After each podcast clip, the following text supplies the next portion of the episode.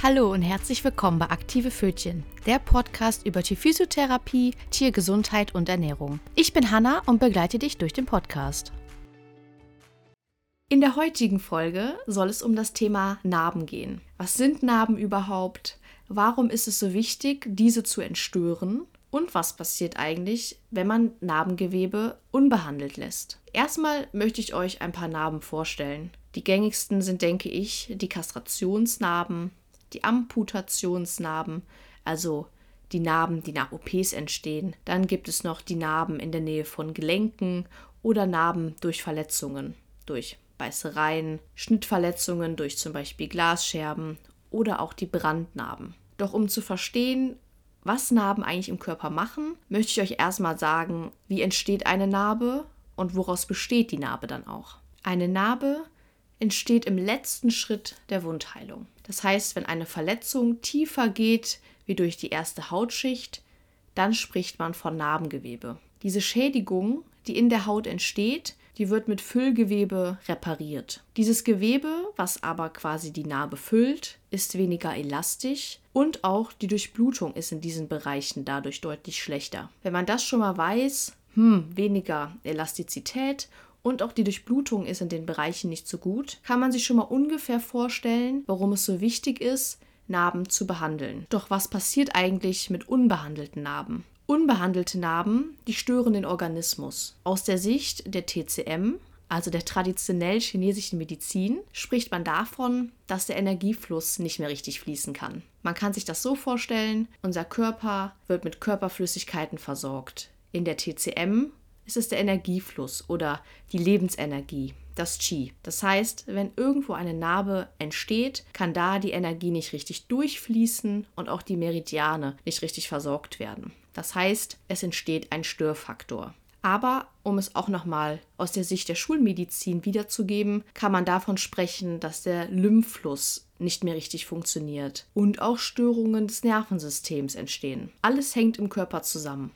Das heißt, wenn irgendwo etwas blockiert ist oder eine Narbe quasi das Gewebe oder die Durchblutung stört, dann werden auch andere Teile des Körpers in Mitleidenschaft gezogen. Schlecht heilende Wunden zum Beispiel können zu einem Schmerzgedächtnis führen. Das heißt, Narben, die kälteempfindlich sind oder berührungsempfindlich, da speichert der Körper ab, hm, finde ich echt alles nicht so toll. Da setze ich mal einen Alarmmarker, also einen chronischen Schmerz. Narben können durch diese ganzen Verklebungen der Faszien auch in tieferen Geweben Probleme verursachen. Das heißt, selten bleibt das Problem einer gestörten Narbe nur an einer lokalen Stelle sondern auch der Rest des Körpers kann dadurch extrem in Mitleidenschaft gezogen werden. Jede schmerzhaft empfindliche Narbe bedeutet ein Störfaktor. Das heißt, man sollte auch diese kleinen unscheinbaren Narben nicht vernachlässigen. Auch diese können extreme Blockaden im Körper verursachen. Seien es Schnitte an den Sprunggelenken als Beispiel oder auch im Bauchraum, Rippenbereich. Auch das sind Störfaktoren, die nicht zu unterschätzen sind und eine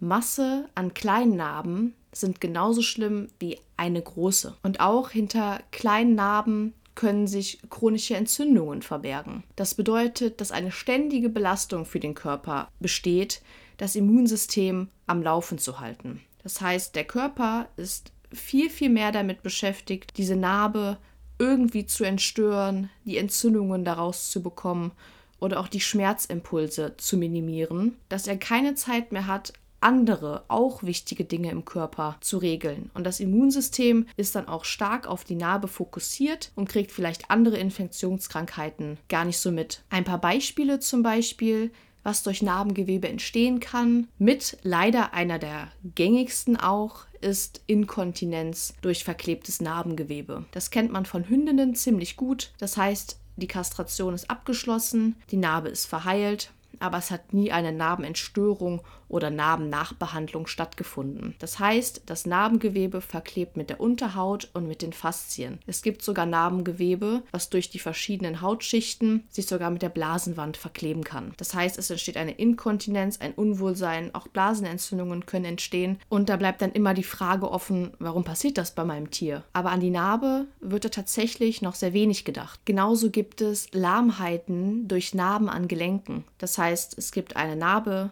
die nah an einem Gelenk ist und dadurch entsteht natürlich, wie eben auch schon erwähnt, die Durchblutungsstörung am Narbengewebe. Es ist nicht elastisch, es ist alles sehr verspannt an diesem Bereich und dadurch können auch Bewegungsunlust oder Lahmheiten entstehen. In der TCM, also traditionell chinesischer Medizin, gibt es sogar Fälle von zum Beispiel Kastrationsnarben bei Rüden oder Hengsten, die mit chronischem Husten zu tun haben und tatsächlich die ersten Erfolge dieser Behandlung erst zu spüren waren, nachdem man die Kastrationsnarbe entstört hat. Das hat ganz viel mit dem Meridianfluss dort zu tun. Das können wir uns gerne nochmal mit einem anderen Thema widmen, wenn euch die Akupunktur auch interessiert. Und dann gibt es natürlich noch den Phantomschmerz bei Amputation. Bei Amputation sollte man auf jeden Fall die Narbe so gut mitbehandeln wie irgendwie möglich, weil der Hund oder die Katze das Tier generell schon so viel mit den Phantomschmerzen zu tun hat, dass man wenigstens den Druck der Narbe auf jeden Fall wegnehmen sollte. Jetzt kommen wir aber noch zu dem Punkt, wann soll ich denn eine Narbe überhaupt behandeln lassen?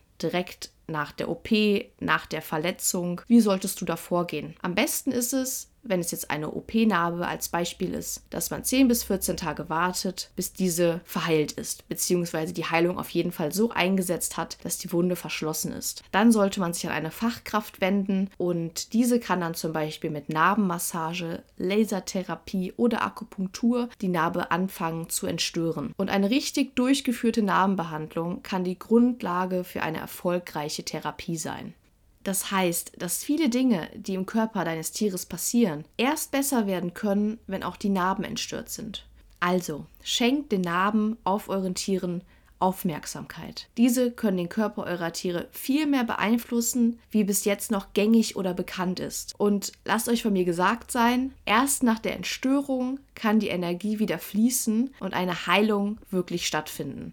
Eine Heilung kann erst dann wirklich beginnen, wenn auch die Narbe entstört ist. Das war meine erste Folge. Ich hoffe, sie hat euch gefallen. Falls ihr weitere Beiträge oder Input sucht, könnt ihr gerne bei mir auf Instagram vorbeischauen unter aktive unterstrich Pfötchen mit OE. Ja, und ich freue mich, wenn ihr mir eine Bewertung oder ein Feedback dalasst und wenn ihr beim nächsten Mal wieder reinhört. Macht's gut und bis bald.